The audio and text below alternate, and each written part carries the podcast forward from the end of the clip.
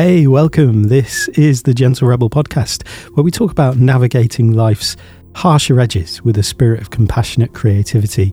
I'm Andy Mort, I'm a songwriter and creativity coach, and I love exploring the power that gentleness can have in changing our world from the inside out.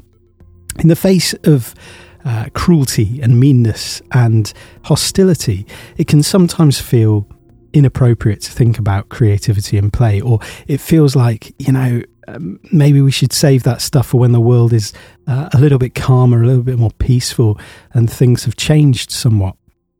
But I wonder if that that kind of approach, that attitude, is a symptom of seeing those things as separate parts of what it means to live, as if they're optional nice to haves that we can pin on the tail of our lives when everything else is in place. And don't get me wrong, it's really, really tough to think of creativity and play and to prioritize these things um, and, and to see them as being even uh, like in any way appropriate when all we can see when we look out into the world is is suffering and and people in pain and uh, spirals of violence and that kind of thing.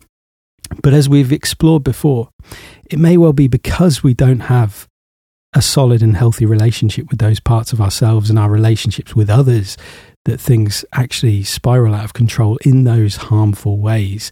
And so I want in this episode to explore the relationship between gentleness and creativity and think about the role that both of those things can play in confronting um, the, the harsh edges, the meanness of the world, and hopefully calmly begin changing things from the inside out there are two aspects to this relationship that I want to go into. Uh, firstly, there's there's building a practice of of creative gentleness in response to life's harsh edges, and then secondly, there's building gentleness into our own um, kind of creative practices, our own um, relationship with with ourselves as well, within ourselves. And I think of the these uh, both these things comprising almost like a figure of eight uh, that, that all sort of move swiftly between the relationship that we have with ourselves, being gentle in the way that we uh, creatively hold uh, goals and projects and expectations of ourselves, and the relationship that we have with the world around us, which which feeds the creativity that we bring um, to our kind of gentleness, to the spirit that we put out into the world. When we have practices that touch on both, we might begin to live in ways that bring us a sense of uh, meaningfully creative, um, uh, a meaningfully creative life that moves in sync with who we feel ourselves to uh, be deep in our core. And that can inadvertently infuse even those harshest edges, harshest edges of the world with a, a con- confrontational spirit of kindness and compassion. Um, so yeah, gentle creativity, creative gentleness, they, they're distinct but deeply linked. And I believe that we've kind of got to think about them both if we want to build a, a holistic sense of a creative life, not just our own isolated creative world, but allowing our creative spirit to infuse all areas of life and the world around us. I think these these two things are just so intrinsically linked together. Um, and we talked about this in one of our uh, recent Haven Sunday Cotter sessions. Uh, this is where we kind of take a topic from our uh, monthly theme and we engage with uh, a couple of or two two or three resources that help guide some questions that then stimulate a conversation. And as always it was really really great to hear a range of responses to the stuff that we were looking at. Um, and i'm going to kind of share some of the things from that conversation or like distilled takeaways um, that resonated with me um, I'll be sharing those uh, throughout this episode. Um, the three articles that, that informed the discussion were um, a Stoic response to mean or selfish people, um, which was from the Daily Stoic, um, and two articles from nesslabs.com. Uh, the first one was Inner Child and Inner Critic, a battle for creativity, um, and build your own uh, practice, uh, playfulness as a practice. which, yeah, was was the second um, article. So I'm going to, like a plan to kind of bring in bits from each of those as we go along. Um, and you can see what you think of these ideas that we've been looking at. Um, I'll put links to the uh, original articles in the episode description as well, so you can you can find that um, there. Um, so yeah, I mean, let's get let's start by getting clear on what it is that I want to address in this episode and why I believe that it's worth us kind of just taking a moment to think about this and to take this stuff seriously. So, who are the mean and selfish people? Why are we using those words? Um, I, I, essentially use them because it, it, was in the title of the Daily Stoic article. Um, and in that article, it says it's a fact of life that we will encounter rude people. It happens every day. People cut in line, people speak to other people like they're a piece of poo, uh, people lie and take credit for your work. Not only will this happen, but many times there'll be no consequences for this.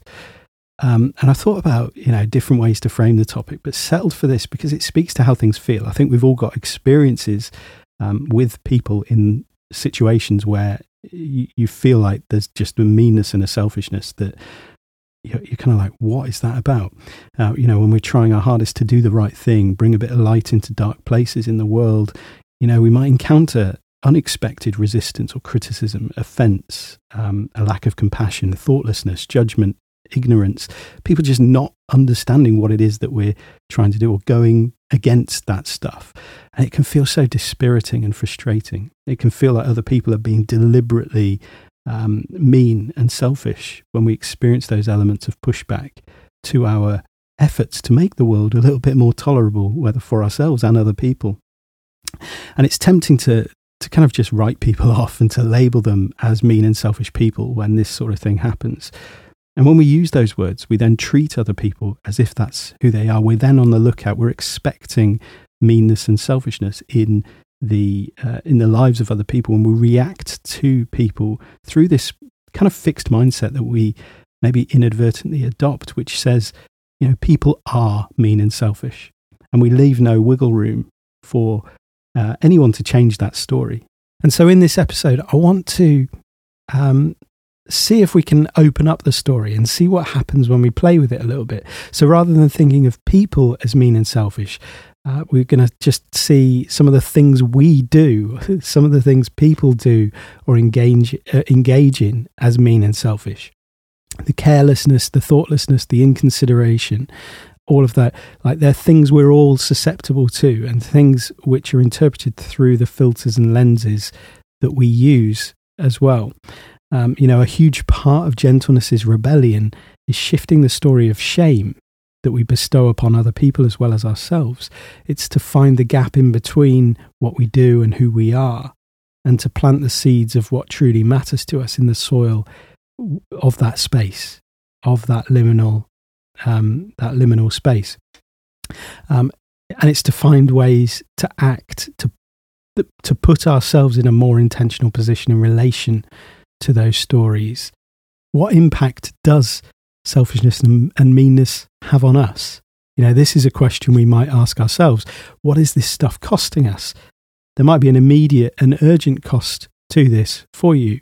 You know, if you're in close physical proximity to life and soul sucking actions from another person or a group of people, or it might be less immediate but equally present in your mind, leading you to shrink back and hide or censor important parts of yourself, things that you would love to bring to the world, but for whatever reason feel like you can't or you feel afraid to. Um, this is a big part of the impact that I want to explore today, where the spirit of the world around us infects our self concept, and this feeds us into the system that perpetuates the spirit of the world. So we end up permitting and sometimes even contributing to the conditions that give rise to that selfishness, to that meanness, to that cruelty, that hostility. When we're ungentle with ourselves, we might project this into the world around us. And when we're ungentle with the world around us, we experience more cruelty back towards us in reaction to us. The Daily Stoic article says uh, about mean and selfish people they'll have to wait in line less than you. They might get promoted ahead of you after taking credit for that work. And when we see this, we're tempted to respond in a couple of ways um, get angry, resent it, uh, use it as an excuse, begin to plot our revenge. None of these reactions are stoic. More important, none of these reactions reduce rude behavior in the world either. So we can see this in, I would say, concentrated fashion on the road. I don't know if you've ever experienced a situation where another driver reacts to you by shouting through the window or aggressively gesturing at you or whatever. Uh, maybe you're too good a driver for that to happen. But to be fair, it happens. you know, however well you're driving, there's there, it, there are people that just do this, and it can prompt a reaction in you. I don't know what that is for you. Perhaps it's cramping you up with with a sense of sadness, or maybe it provokes you with anger, and then you just you want to give the same back. It's this tiny spark that can leave a dark cloud above it, and it can happen very very quickly, and from the most innocuous moments inside of vehicles. Partly, I think, because they're they're semi-anonymous, dehumanized um, like containers for us. So you don't see you you, see the the the skin of the vehicle rather than the person inside. Um, it's kind of like very similar to the online world, but with with driving, you've got the physical component as well. You're you're in the vicinity. But once that spark touches the paper, the fire can spread quickly, not just in the situation itself, but onwards into the rest of our day in our relationships, in the way that we treat others, in the way that we behave, in the feelings that we have, and the um, the choices that we make as a result of those feelings, and in the assumptions that we might make about every other driver on the road or every other other driver of a particular car, whatever car that person happened to be driving, or maybe assumptions that we make about every other stranger that we encounter for the rest of the day um, or beyond. You know, and this builds up our picture of the world over time, and we become part of the problem in many ways at times. We become that other driver in the lives of people that we're taking our anger out on, the, the people that we're projecting ourselves onto. We essentially become the figure of that driver in their lives. And this can again perpetuate if that person reacts badly or react takes takes that feeling that they've experienced because of uh, what we do and pass it on again. This is something that we see all the time online as well. And it's, it's why it's so important to carry with us this difference between mean and selfish people and mean and selfish behavior. We can tell ourselves a story about mean and selfish people because they're other people. We know we're just trying our best, and other people are mean and selfish, and they, they're sort of getting in our way. They're being, you know, deliberately trying to ruin our lives or whatever. But if we change how we hold this stuff and recognize that it's about people acting in mean and selfish ways, we're more able to see how actually we're not immune from that. And to use that as a way to become aware of the impact that we can make on the world around us, both like in in those kinds of ways, but also in expansive and positive and enriching ways. I don't want this episode to carry any sense of like guilt around feeling any of these things. I want this to be an expansive invitation rather than some kind of dogmatic um, list of things you should or shouldn't do, or like some kind of like, yeah, telling off. It's not that at all. I'm really interested in exploring the truth that sits between the lines of our experience and holding our default modes of responding to things up to the light of our deeper uh, visions and our deeper values. As we think about playfulness, creativity, and gentleness, it's an opportunity to open up to the possibilities for seeing the world differently. And in the episode about gentleness always being an option, I talked about how we are, how we hold and how we are held. That when we hold uh, like an animal too tightly, it will, it will struggle, it will wriggle, it might lash out. Likewise, when we feel held too tightly, we do the same kinds of things. And I want to move through the ideas that we explore in this episode with that image in mind. You know, how are we holding people? How are we holding ourselves? How are we allowing our, ourselves to be held by ideas in the world, by other people, by strangers, by all of these kinds of things, like by that proverbial driver on the road how we held by that moment, that innocuous moment this morning. Um, what impact does this have? Are we holding too softly? How do we help people feel safe without suffocating and disempowering them? Gentleness isn't about letting go. And this, in our Haven Cotter meeting, I spoke about musical instruments and how musicians learn to um, kind of instinctively hold their instruments with intuitive gentleness. As a drummer, um, if you hold your sticks too tightly uh, your drumsticks, you, you can't play with a kind of natural fluency. You become rigid and stilted and robotic. It's really uncomfortable to listen to, you know, putting the audience on edge because it feels like, uh, you know, something is about to go very, very wrong. Uh, it feels unnatural. And fluency and speed is really, really difficult to find. And ironically, the chances of the sticks flying out of your hands are greater because your grip can't sustain it. And on the flip side, if you hold the sticks too softly, as soon as you encounter the obstacle, i.e., the drum, um, as soon as that stick hits the drum, it's going to fly out of your hand. So the gentle grip is about building practices of sustainable strength in the face of resistance, in the face of those as you hit the drums, and to work with the obstacles to create a beautiful, natural, fluid rhythm. And I believe this applies to many areas of life as well, especially how we hold ourselves and how we hold one another. When we grip too tightly to the words and actions of others, for example, we end up without natural fluency, We're trying to navigate the flow of life in stilted, rigid, and robotic ways. And we just can't hold on to that for very long. So, we're going to be thinking about how we can increase the space, the margin, how we can hold gently and provide opportunities for ourselves and for other people to get out of the holes and the corners and the cul-de-sacs that we are constantly um, tempted to back back them into. Because as fun as it is to see someone who says and does something that you really hate, like a cornered animal with no options, actually get more potentially destructive and violent if they only have one way out, and that way is towards you and through you, or towards things that matter to you and through things that matter to you. When we do this, we create the conditions for more of it. We build it as a structure for engagement with one another and with things that we don't agree with. And this is not good for anyone as it scales up.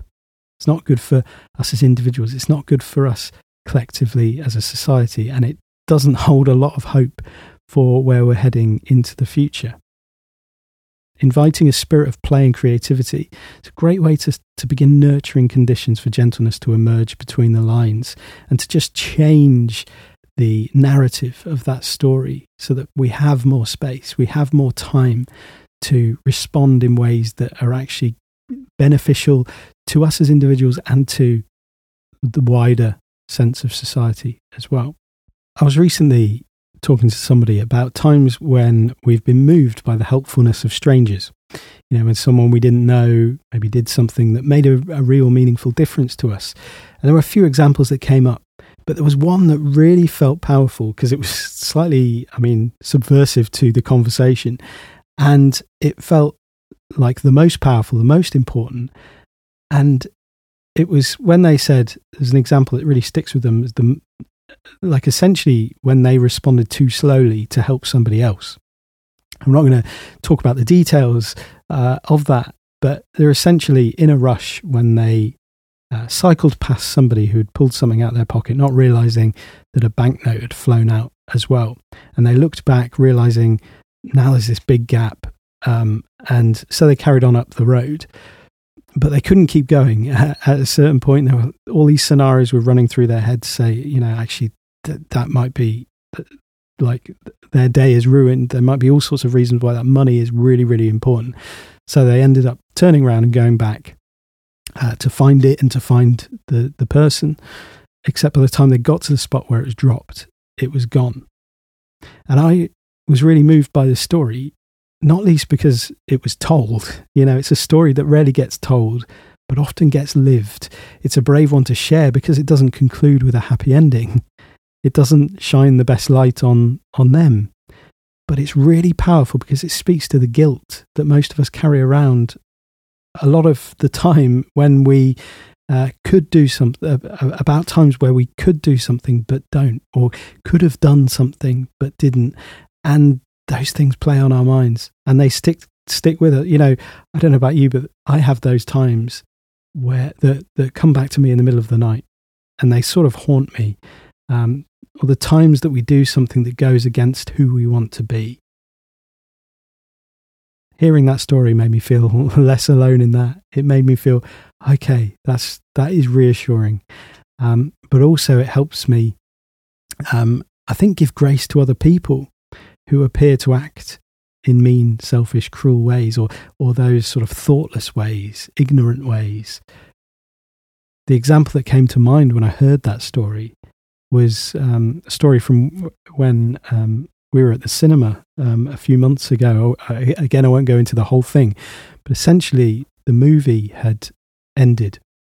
And I noticed there was somebody at the end of our row who was just sat there, wasn't wasn't really moving or wasn't moving at all. He kind of sat quite upright, had a bag on his lap um, with the, the shoulder strap still over over his head. Um, and there was a couple making their way out of the auditorium. They were walking down the steps um, be from behind him. They walked past him. And I watched them kind of look at him and uh, sort of talk to each other and then poke him a little bit. And then they shrugged and then just carried on walking off. So my assumption was, okay, he must have given them enough indication to show he's fine. Um, and he, he's just sort of sat there enjoying the credits or something. Um, but as we got closer, it was, it was clear he was not fine at all. He was completely still and had a, he, he looked just totally, totally out of it. Um, barely, I mean, at first couldn't see that he was breathing. He was grey. Um, his hands were in a position that I've really only seen in people that I worked with as an undertaker. So alarm bells were really, really ringing for me. Um, and yeah, so eventually discovered he was breathing. Um, and fortunately, he woke up once um, we got him into the recovery position. Um, I kind of rang rang for an ambulance. The paramedics arrived very, very quickly. Um, to this day, I'm not sure what had happened to him um, to, to kind of cause what had gone on. Um, but one of the biggest things that haunted me was was that image of the couple walking past, and it was like, how can how can people like? It just felt like this really cruel and callous reaction, and it was, frankly. But that doesn't make them cruel and callous people. And what's more, when I heard the story of the money, I was struck by the fact that actually these people who knows? But they might be really, really haunted by that moment as well. That might play on their minds. That might wake them up in the middle of the night. Like, oh, I really wish we'd done something. Like, what has happened to that person? What was, what, like, what was the truth?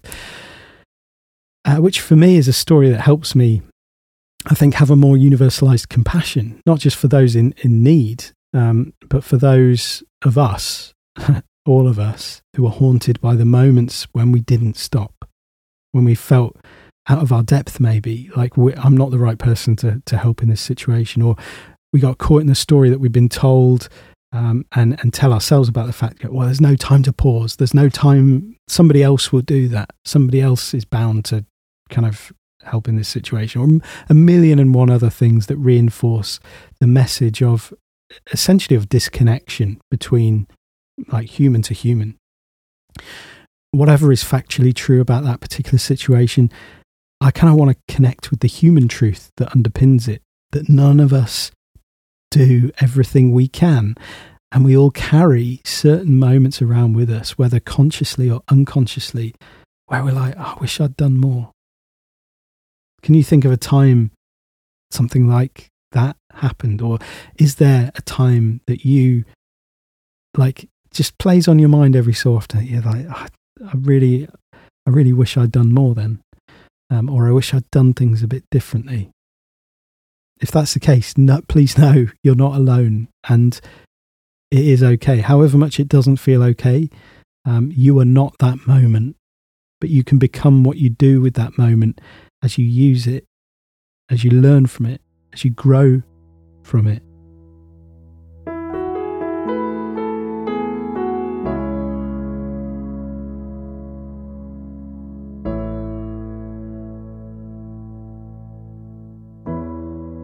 I want to talk about um, something called the creativity faucet. You may have heard me talk about it before. Something Julian Shapiro wrote about um, on his blog um, a little, uh, I can't remember exactly when it was, but I came across it a, about a year ago as I'm recording this. Um, it's a mental model that he uses to, to help generate um, better and better creative ideas. He said it was inspired while watching a documentary about uh, Ed Sheeran, which was identical to the process that author Neil Gaiman details in his his masterclass. Um, and Julian calls this the, the creativity faucet uh, or tap for those who, who don't use the word faucet. Um, visualize your creativity as a backed up water, uh, pipe of water. The first mile of piping is packed with wastewater. This wastewater must be emptied before the clear water arrives. Because your pipe only has one faucet, there's no shortcut to achieving clarity other than first emptying the wastewater. He says that most creators never get past their wastewater, they resist their bad ideas. If you've opened up a blank, blank document, scribbled a few thoughts, then walked away because you weren't struck with gold, then you too didn't get past it. I, think this is a really interesting thing to think about. It definitely rings true to my own experience of creativity at times. It's definitely not a perfect analogy, perfect metaphor, um, but it, it kind of carries some kernels of truth within it that we can use when we think uh, not only of our relationship with creativity, but I think our relationship with other parts of the world as well. You know, the immediate temptation that we have to uh, react from a place of, of anger, that, that moment of vengeance, the retaliation, that's wastewater. It's there. We need to allow it to flow through the tap in some way. Um, but ultimately, there's, there's something better beyond it. Um, creative gentleness emerges as we begin to recognize that the wastewater isn't all there is and that we are capable of so much more cleaner, clearer, healthier, life giving, refreshing water. Better thinking, better responses that not only taste good to us, but can flow through the lives of other people as well. So the creativity faucet it's another image that you might just want to hold somewhere in the back of your mind as you're as you're listening to this. Okay, so let's think about this Stoic response to mean or selfish people. Um, the Daily Stoic article um, that I referenced earlier starts with a Marcus Aurelius quote, which is "Kindness is invincible, but only when it's sincere, with no hypocrisy or faking." What can even the most malicious person do if you keep showing kindness and, if given the chance, you gently point out where they went wrong, right as they're trying to harm you. Um, this article, really interesting place to start in our Haven discussion. Gave us a great platform from which to to to grow the conversation, to build the conversation, because essentially it's this Stoic principle of accepting things as they are. So, not getting caught in resentment and bitterness about meanness and selfishness, um, which ultimately kind of leaves us um, in a state of distress because it's like, well, that's this. This is true. This is what's here. Uh, this is what we're facing. We can't wish it was otherwise. Um, and and kind of in the case of the meanness and selfishness of others, it's it's absorbing the malice and showing kindness in its face, um, which you know you might have some thoughts about uh, as you as you kind of contemplate what that means, and and you might sort of recoil and think, well, what yeah, kindness, especially kindness as, as a word, I'll talk about it in a second, um, feels a bit sort of jarring, a bit abrasive um, in that context. And one of the, the issues that's also interesting to, to consider is around philosophies like Stoicism, when we take it as, as a purely individual thing, like where does it fit with within the big pic, bigger picture? Is it practical as a way to build a better collective, a better society, and to transform uh, the world around us, the systems, the structures, um, especially the, the systems and structures of power. Um, you know, wh- where does it all fit within that? Um, and I guess a lot of it depends on how we engage with it, how we adopt it. Um, sometimes we're kind of blind to our own privilege, and I, I've had some really interesting conversations with people. it's like, you know, are you are you just in a in a position of privilege to be able to practice a philosophy like this, um, or while making our own lives more bearable, is it changing the conditions in the world around us so that other people, so that society in, in general kind of improves as well in some way? What does that look like? Um, and is it possible for that to happen um, kind of from the individual to the collective? Is it purely a personal thing, or are there ways to apply this to broader structural change? And I want to get into that shortly as we think about the possibility for practicing creative gentleness as collectives, not just as individuals as well, and starting from that point of of a more universal um, uh, position. Another question, as I said, is in relation to that word kindness. You know, what does it mean to show kindness? And is it appropriate, especially when dealing with maliciousness or cruelty in the behavior of other people? Um, I wonder, yeah, as I say, is this a word some people are going to struggle with because it feels it feels kind of passive and doormatty to some degree. It feels like you're a reward for malice and cruelty, which, if we think about things through the lens of uh, uh like behavioral conditioning, i.e., by rewarding behavior, you get more of that behavior, uh, and punishing behavior, you get less of it. It, it seems completely counterproductive to like be kind in the face of malice.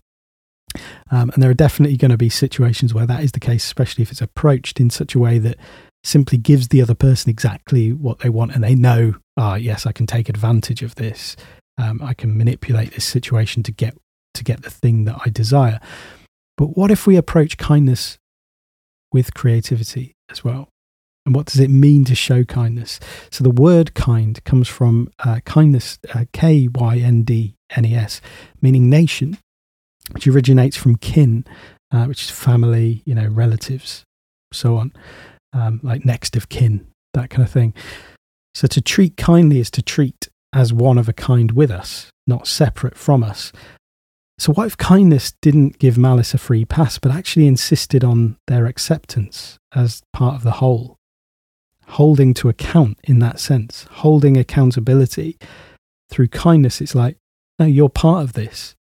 So, like, yeah, I mean, I think we've seen examples of this in, in many films and stories and books and, and TV shows where, where cruelty and malice are behaviors uh, people engage in as a way to almost bring on rejection so that the character can live within the narrative that they find comfortable, uh, whether it's as a victim uh, or an outsider or someone, you know, that the world doesn't get me, so I can sort of carry on this, this um, purely rebel um, kind of anti establishment role.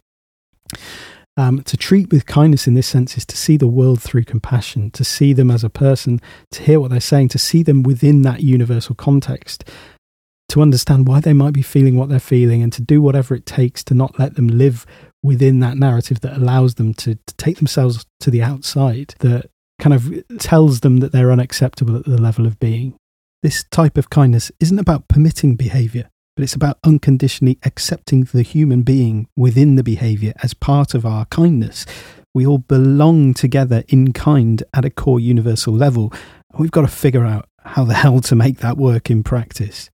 Seneca said, Vengeance wastes a lot of time and exposes you to many more injuries than the first that sparked it.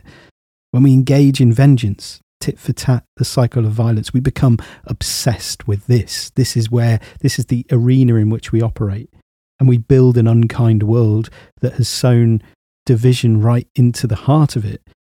And it seems like unreconcilable differences that emerge between us and them because we engage with that logic. But what if we could let that go? What if we could rewrite the script that we so easily default into?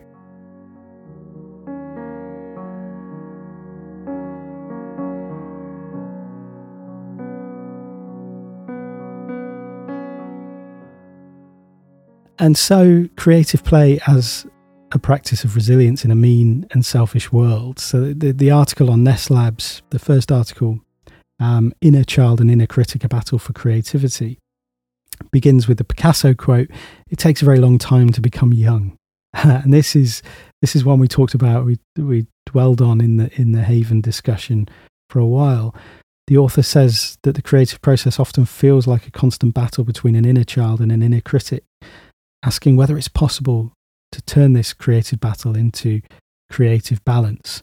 Yeah, this idea of becoming young really spoke to the group as we were talking it through. There are many people who have received and internalized the message growing up that play and creativity are childish activities, things that should be let go of in order to grow up and, and become adults, essentially.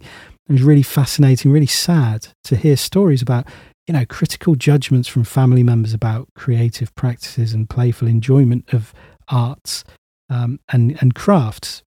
And it's this reminder that creative play is forbidden for so many of us by people for whom it may well have been forbidden in different ways to them as well. The harsh words from one person are often handed on from their own creative wounds. Maybe it's exactly the same message they heard for themselves. Rather than working with it and finding a way back to their own creative self, they just they don't look at it in the in their own lives. They just pass it on, um, project it outwards um, onto the next generation or whoever. One of the beautiful things I love seeing in people that I work with is when they break these cycles when they recognize, they become aware of these cycles, when they come to see that creative play is a, is a birthright, it's at the core of their humanity, far from being something that they should grow out of, it's something that they need to grow into. When we don't go through this process and embrace the process of becoming young again in this sense, we're more likely to project the blockages that occur when we can't fully access our creative, playful selves. When we believe the stories that shrink our world, the ones that tell us we should be this or that if we, we want to fit in, we've got to be like that. And we need to turn our back on curiosity and wonder and the mysterious uncertainties that make life worth living if we want any chance of being successful. We often take that out on ourselves and on other people and on the world around us. What if the world is cruel, mean, and selfish because it's full of people who have, have been told lies about how things should be, how they should be? Creativity is a spirit that runs through the human veins. It's non negotiable, but we can squash it with the beliefs and stories we tell to ourselves and tell to one another. What might those stories sound like? Well, in the article, uh, Anne-Laure Le Cunff says being young is is being curious. On average, children ask 107 questions per hour, but as we grow older, we start accumulating factual knowledge, practical shortcuts, and mental models to make decisions faster. In a society focused on speed as a measure of performance, we look for the quickest path to achieve our goals. We prioritize so much knowing how and how fast we can get to a desired outcome, we forget to stop and ask why during the journey. And when we do ask ourselves questions, they're often fueled by self doubt. Is my work good enough? What will people think? Our inner critic was educated by a learning system based on finding the correct answer and outperforming others on a structured task on structured tasks. Instead of resulting in better and better creative work, listening to our inner critic may result in conformative work. So what stories do these questions give rise to? Stories of judgment, stories of perfectionism, inadequacy, envy, comparison, the belief that there's a right and a wrong answer. One of the key aspects of a good coaching session is the creative options stage. It comes in and out at different times during the conversation, but it's kind of it's where there are no wrong answers about what is possible. It comes through the uh, when you're thinking about your goals, like what what would you what like what would you do in an ideal situation? If everything was was as you want it to be like what would be going on? And just to sort of allow the creativity to flow through that um, and the shackles to be off. And then in the once you've sort of got a sense of like where you want to head like the direction you want to move in and you're thinking about okay what what could be next? What's what are the ways of getting there? What the the, the kind of potential ways of achieving it everything's on the table with no commitment, just all potential ideas that could get the person being coached from where they are to where they want to be instead. And what I love about this is it, it usually takes a while to get going.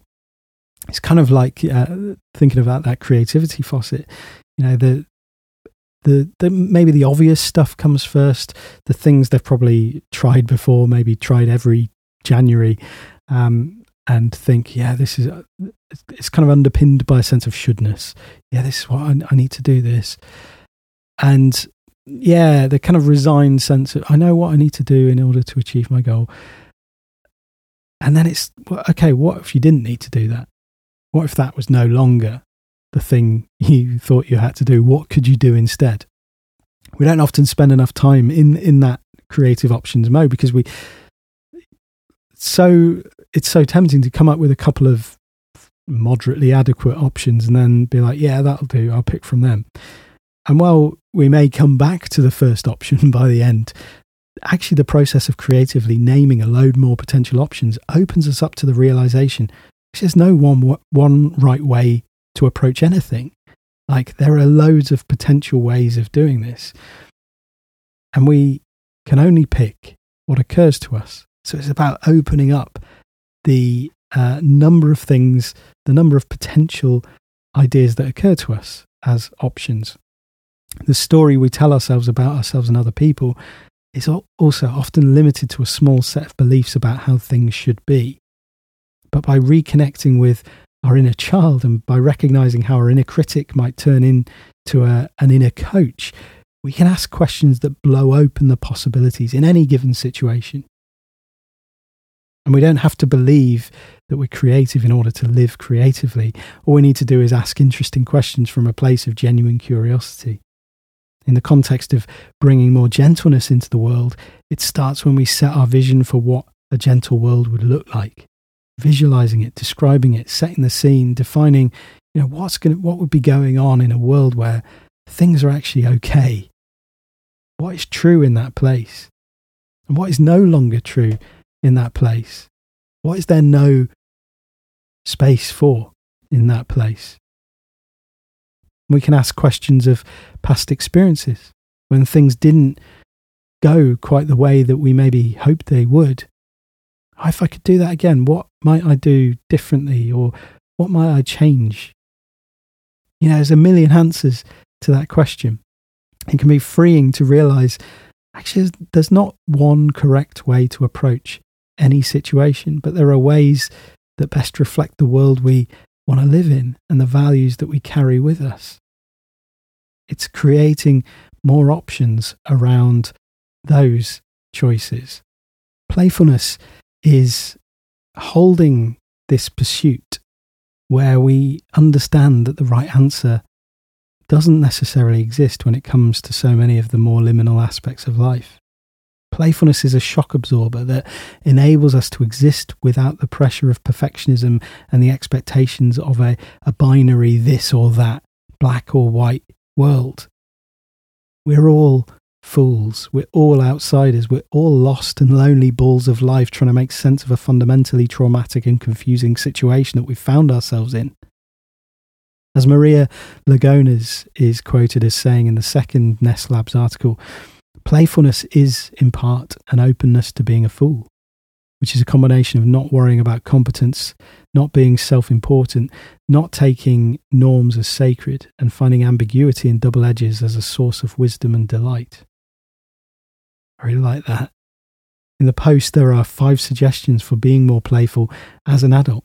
Try new things, make playfulness a habit, Forget about the goal, cultivate curiosity, and surround yourself with playful people. In our conversation, we thought about you know, which of these areas could make the biggest difference to our lives, like uh, each individual in, in the group. Began to consider maybe how playfulness can become a practice in, in very ordinary ways without requiring you know big leaps or changes like it's it's not this grand um, thing that we're going to have to do in order to get play into our lives but actually as part of the everyday, as part of the things that we're already doing. Even something like, you know, trying new things sounds at first like it's gonna that's gonna take a lot of planning and time. But actually could be as small as taking a different route to work or eating something different for lunch, changing up something on the shopping list, ordering from a different takeaway or whatever.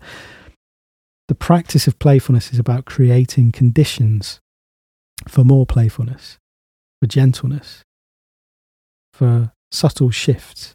And this happens as we allow ourselves to see where playfulness is possible, which is everywhere. Surround yourself with playful people.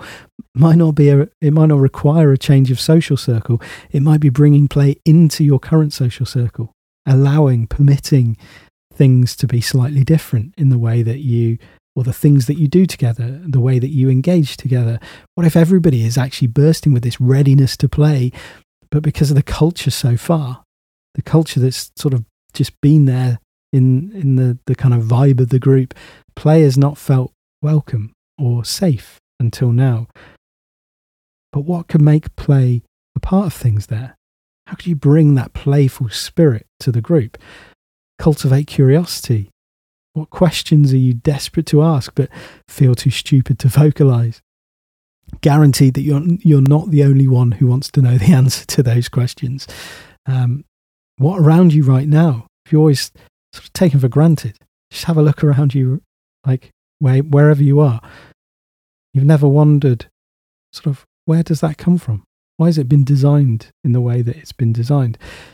Curiosity is linked to awareness. You know, seeing, noticing what is in plain sight, and noticing what it is that we notice when we do that, and asking a, a question about it. Last year we did a um, a creativity workshop in the Haven Courtyard, uh, which is all about bringing play and a creative outlook into our lives by using some simple games that essentially invite failure um, and and sort of prioritize failure as a part of our creative practice.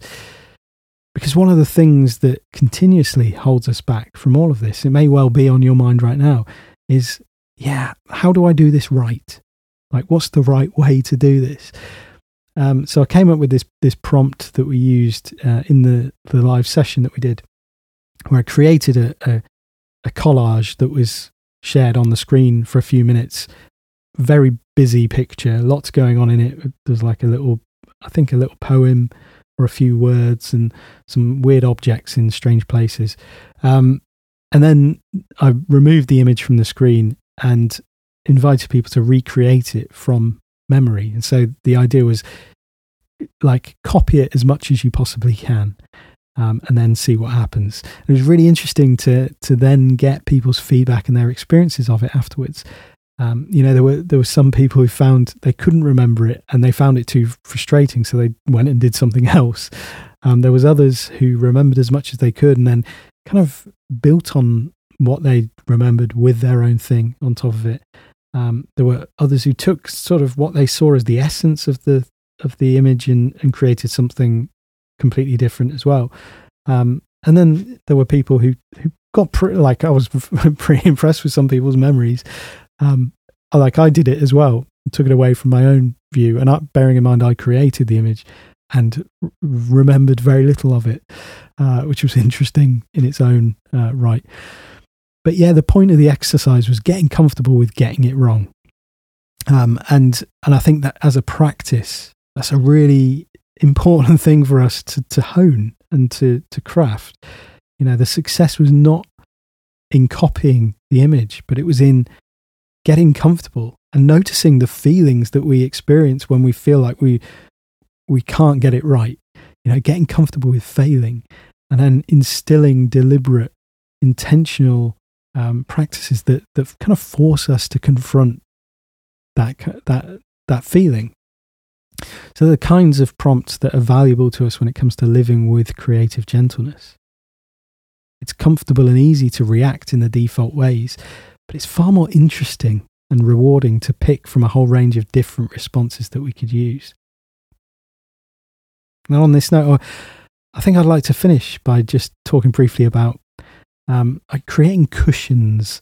You know, how can we build cushions, not corners for people? I mentioned at the start that meanness, selfishness, cruelty, it's often perpetuated. We often bring more of the, the kind of mean, the selfish, the cruel behavior when we don't allow people a way out, when we back people into corners, keep them in holes that they dig for themselves, and so on.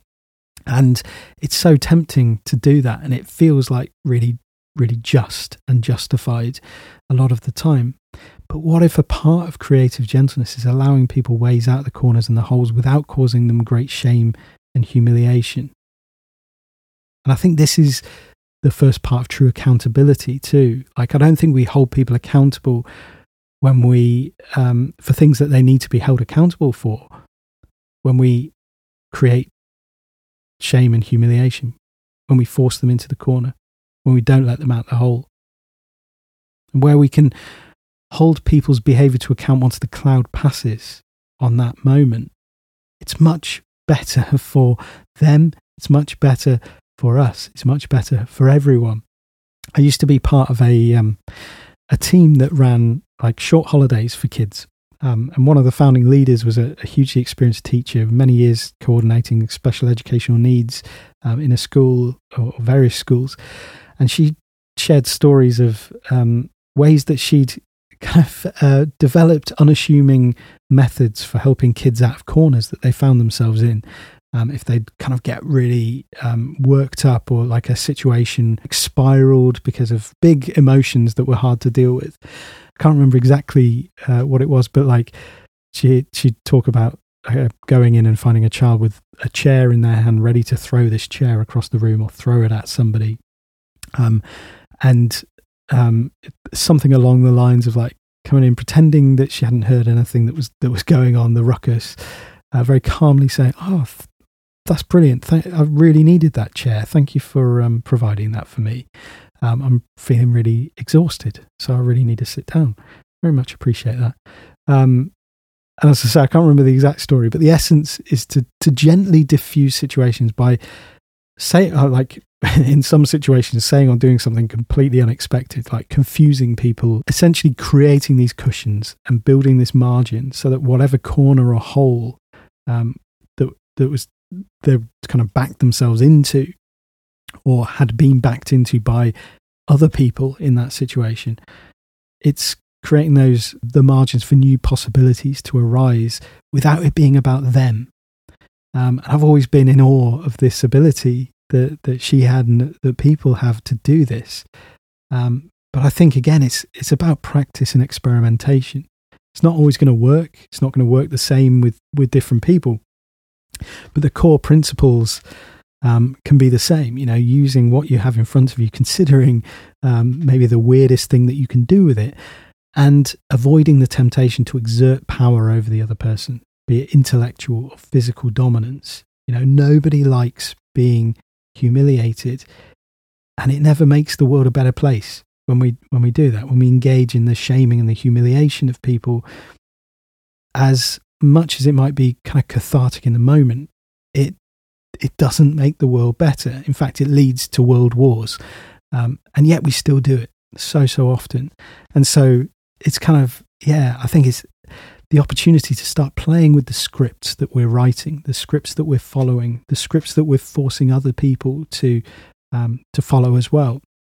Yeah, I'd love to to kind of hear any stories that you have that have been inspired by uh, any of the things that I've been discussing in this episode. And um, yeah, please do get in touch uh, via social media or through the website andymort.com it would be lovely to hear your stories and responses to what we've been talking about. It's really important stuff for us to grapple with and reflect on as we consider what we can do to, to play with those scripts that are no longer working for us individually and collectively. You know, how can we get out of our own way and make room for new stories of gentleness to emerge through the gaps? Gentleness is rebellion. It's always an option, and may it occur to us more and more as such in the coming days and weeks. Just one more thing quickly before we finish. Because you're listening to this, I imagine you are a reflective person with a caring, creative, and compassionate spirit. And I want to just quickly tell you about The Haven, which is a virtual village for quietly creative misfits just like you. Whether you're looking to build lasting friendships with other gently unconventional people, or you simply need some respite from the world's noise right now, I've built The Haven for you. With its cafe, theatre, library, and fireside, it's a calm bubble of support and encouragement for gentle rebels. It's currently the autumn season in the membership, and we're looking at the themes of change, belonging, and serenity during September, October, and November. Through our conversations in the community, as well as resources like the private podcast feed, videos, interviews, and short courses, we dive into these themes and ask how we can build healthier, happier, and more connected lives in sync with our natural, gentle rhythms. Perhaps you know intuitively that there's so much more within you waiting to burst into life but maybe you don't quite know where to start or how to bring it out in a way that feels good to you. Well, I'd love to welcome you in and show you around the Haven. You can learn more at the-haven.co or you'll find a link in the description for this episode. Take care. See you soon. Bye bye.